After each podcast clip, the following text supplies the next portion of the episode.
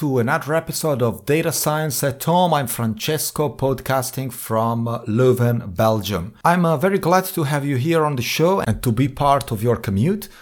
What, what did I say? Did I say commute? There should be no commute in this period. Stay home, stay safe, as many are saying. It's the only weapon that we have against this damn bloody virus and take this period as an opportunity to learn something new, listen to podcasts, not just this one, but uh, the many other amazing shows that are on the internet and learn something new, program new things, think about your life, organize your future, think about your family. There are so many things to do.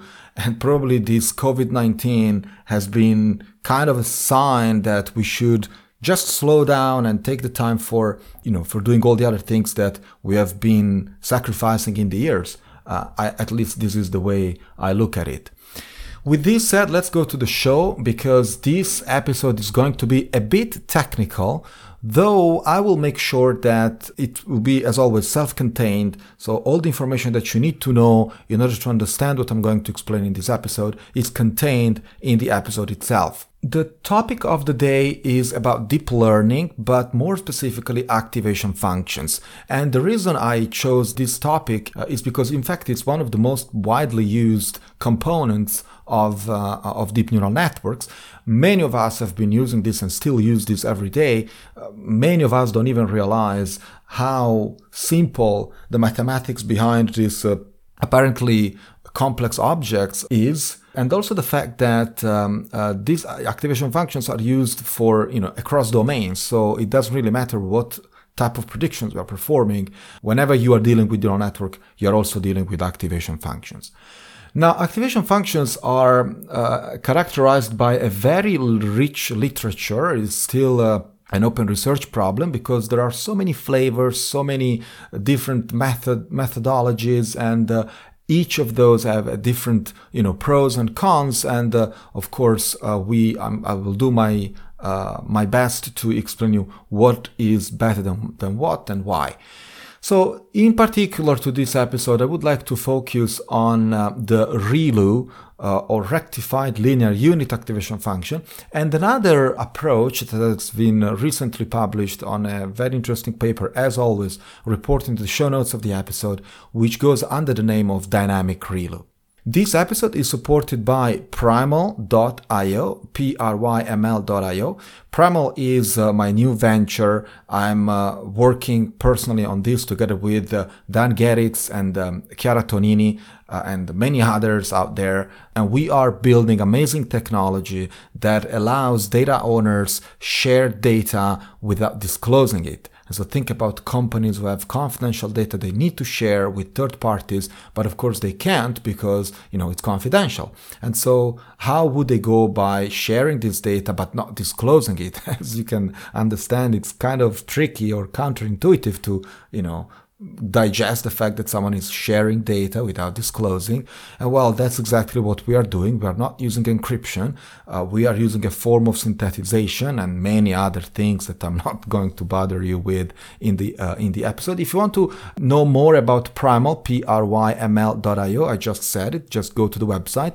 We haven't launched, but we will very soon. And so please go to the web page and leave your email, and you will definitely be notified as soon as we launch. This was Pryml, P-R-Y-M-L.io. Now let's get back to the show. Thank you for listening to Data Science at Home podcast with Francesco Gadaletta. You are about to get cutting edge insights from the people who are reshaping the world of technology with machine learning, data science, and artificial intelligence. It's time for Data Science at Home. Welcome to the show. So, the subject of this episode is going to be, as I said, about activation functions and in particular ReLU or uh, uh, rectified linear units. There is a lot of literature around the ReLU, uh, so let me tell you what it is. Well, ReLU is a linear activation function. In fact, it's a piecewise linear activation function. Piecewise means that um, it's uh, composed by pieces of, uh, you know, straight lines And so once you compose these things, you can get something that is a bit more complex than just a straight line. But in fact, that's what the ReLU is. That's why it's called rectified linear unit, because it's indeed linear. Now, why are we obsessed by linearities? It's because they are easy to understand, but they're also easy to compute. And so this means that um, when you have in front of you some cheap computation that is no complicated math, it means that the model can usually be trained in much less time and much faster from regular hardware and of course also by GPUs. Another uh, nice property of the ReLU is that it converges faster. So this linearity means that the slope doesn't go to a plateau as you have seen probably with uh, hyperbolic tangent or sigmoids. And the, you know the plateau is that curve that saturates until a limit, a so-called upper bound limit, when x, which is the input, gets larger and larger. And so by not saturating, it means that the uh, gradient are always positive, and so they always define a direction that the SGD, the stochastic gradient descent, is going to follow, and which means that the gradient never saturate, and which means that in turns the network trains or converges much faster than another activation function. The third mathematical property, of course, is the so-called sparsely activation. So this is a very interesting property. When you hear about sparse data or sparse uh, parameters, it's really not the same thing because when you've heard probably about sparse data, you get, you know, shocked by the fact that, oh my god, my data is sparse. It means that if I have to do some sort of matrix calculation, I will waste a lot of time doing, doing things for just a few cells in the matrix because all the others are zero. It's nothing like that, right? So sparse, data sparsity is bad. Model sparsity is good. you know why? It's because when data are sparse, it means that the regular calculations will be performed on, over all the data while it was not really necessary because the data were sparse indeed. But in case of sparse hyperparameters or sparse parameters of the model, that's actually a good property because it means that you have less things to calculate. And so the ReLU is uh, a mathematical object that is indeed sparsely activated. So that's a very good thing to have. Why do we even have activation functions in neural networks? Well, the mechanism of uh, a neural network is relatively simple. A neural network is formed by a number of neurons, and these neurons are connected directly. Some of them in the first layer are connected to the input, which is the images that you're trying to classify, as well as the numerical input data that you're trying to perform a prediction on, and so on. This is the input. Now, there is a first layer that is directly connected to the input, and then all the other layers that are connected to themselves in a fully connected fashion or in other flavors, in other architectural ways. Doesn't really matter because the basic unit of the neural network is, in fact, the uh, neuron. And inside the neuron, if you zoom in, there is this function that is the activation function that basically enables the neuron with one particular property. The neuron will shoot an output given a certain input according to that activation function. Indeed, the neuron will say will activate along the activation function that has been implemented on the particular neuron. And so if this function is, for example, a sigmoid, it means that it's um, a mathematical function that will receive as input a particular uh, value, vector, whatever it is, and will output something that is between 0 and 1 because that's exactly what the sigmoid does. And so as you can see, the sigmoid is a curve that will saturate um, after a certain uh, amount, a certain value.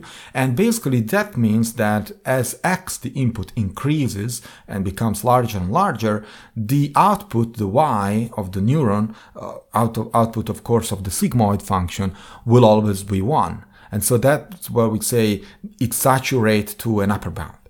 Now this doesn't happen with the ReLU because the ReLU is a linear function that is always zero for any input that is negative up to the zero, and then it starts growing linearly in proportion to the input and in a linear way. So that's why when you want to represent the ReLU activation function as a mathematical you know, formula, what you usually write is that y, which is the output of the activation function, is equal to the max between 0 and x, where x is, of course, the input vector. And so it always takes the maximum given the input. Now, when you look at this, what happens is that, uh, as you can see, you know, the ReLU is always the same for any input, which means that it's something that is static. And so this slope of the, uh, of the linear mm, piece of this function is always the same, right? Uh, in fact, it doesn't change given the input. And that's one of the reasons why this is super fast because indeed it's applied over and over to any type of input and um, it's always the same. And so it's a very simple calculation. The work that I'm going to discuss in this episode takes kind of a distance from this simplistic way of looking at the activation function and introduces what they call so, uh, the dynamic ReLU, which of course the name already tells you enough. It's a ReLU on steroids because it's a ReLU that can change according to the input and the slope of this linear function is not always the same, but Uh, it also depends on another set of parameters. This, of course, is something that probably, as indeed will be shown in the course of the episode and on the paper reporting to the show notes of this episode, it's a bit more complex than just a linear function. It's still a linear function, but it depends on some parameters that need to be tuned or learned from the data themselves. And so this is a, an additional step that a, a, neural network has to do during training, but as it, we will see, it's a negligible amount of computation, uh, at least compared to the uh, increase of accuracy and of uh, uh training performance that we can get just by this simple change.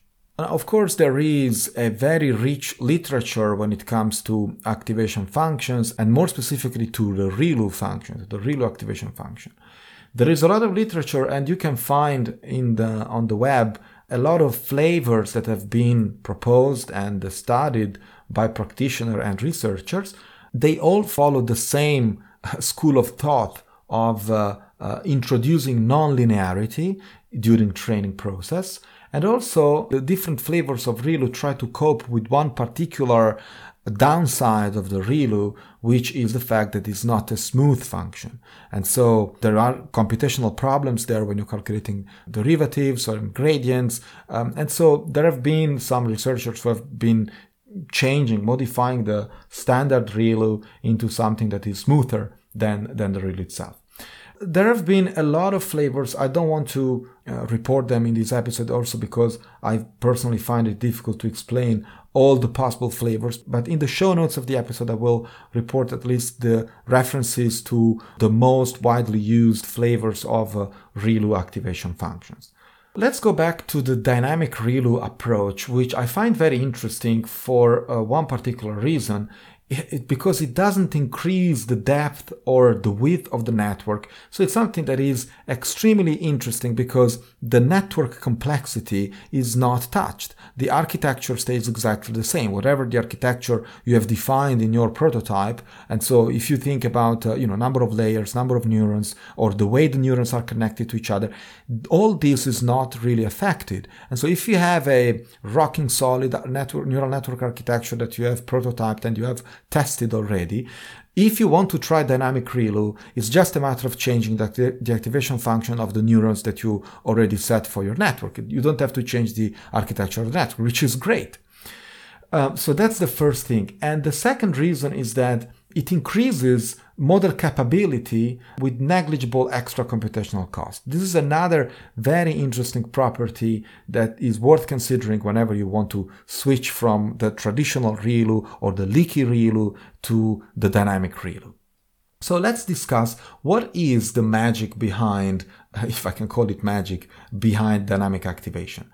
Well, for a given input vector or tensor, if you're dealing with tensors, uh, let's call it x as always, the dynamic activation is defined as a function with some learnable parameters, let's call them theta, that depend on x. And so these theta of x, as you, as you can uh, already understand, are learnable parameters that adapt to the input x.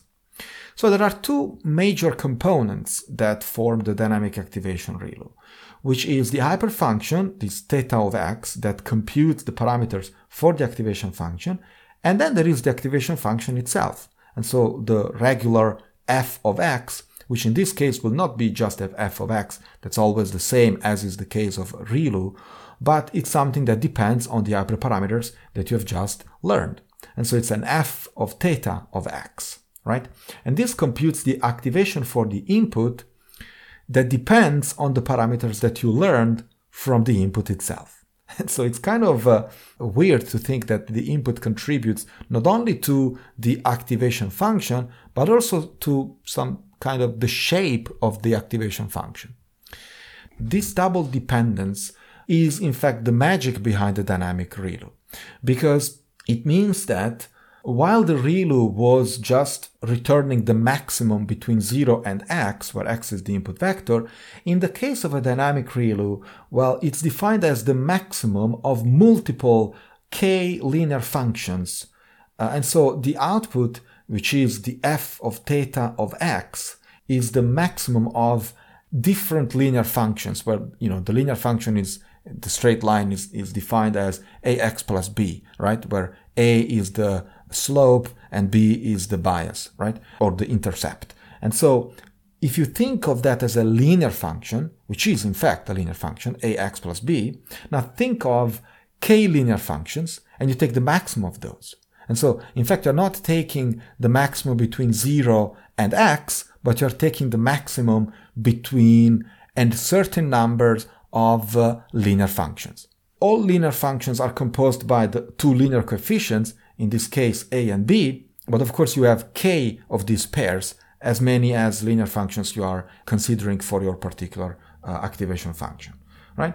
So this is it. That's as simple as that, is a number of linear functions.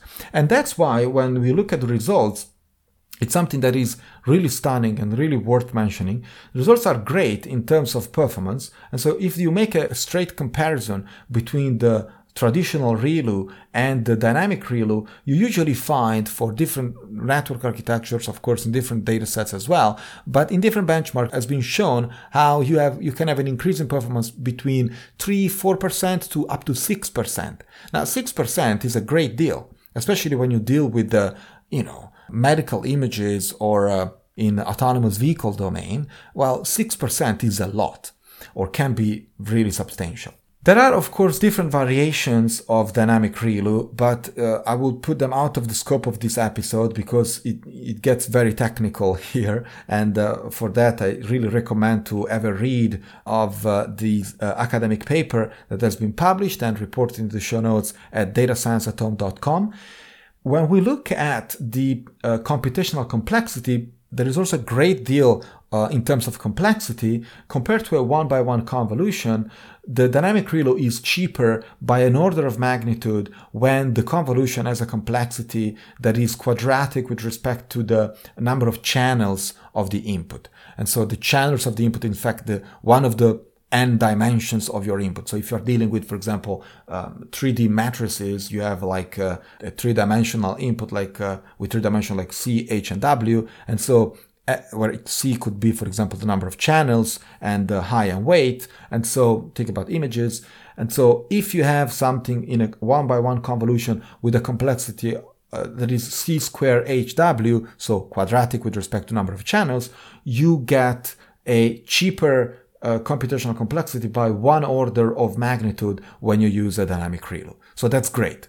Now, if you want to put things in perspective, you have approximately a 5% increase in floating point operations uh, which is the number of operations run by a CPU in performing whatever you know training uh, process we are dealing with, and you get only five percent. That's great because if you get let's say five percent improvement in in performance improvement, and you have to pay a cost of uh, uh, five percent more uh, float, floating point operation or flops, well, that's good. I think that's good.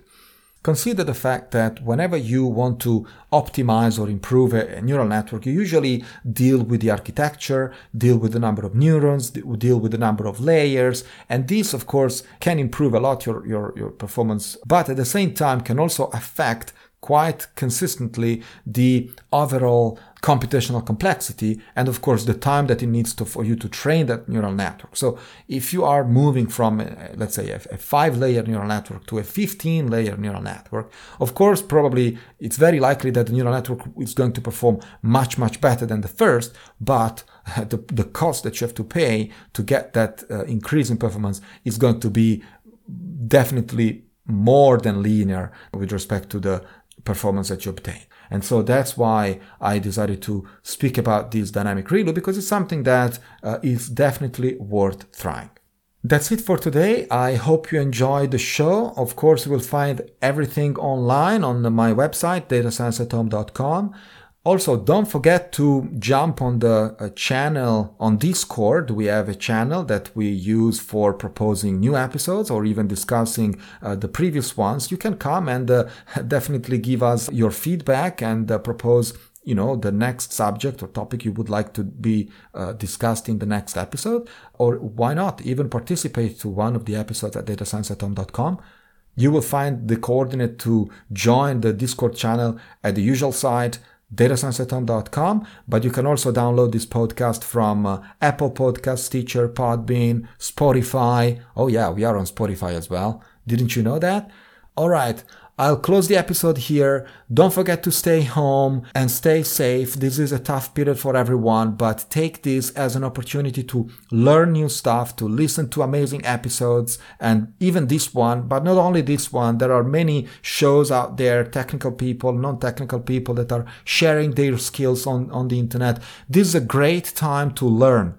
Don't throw this opportunity and stay home and, and just die on your couch and watch Netflix. I mean, watch Netflix, that's good, but just learn.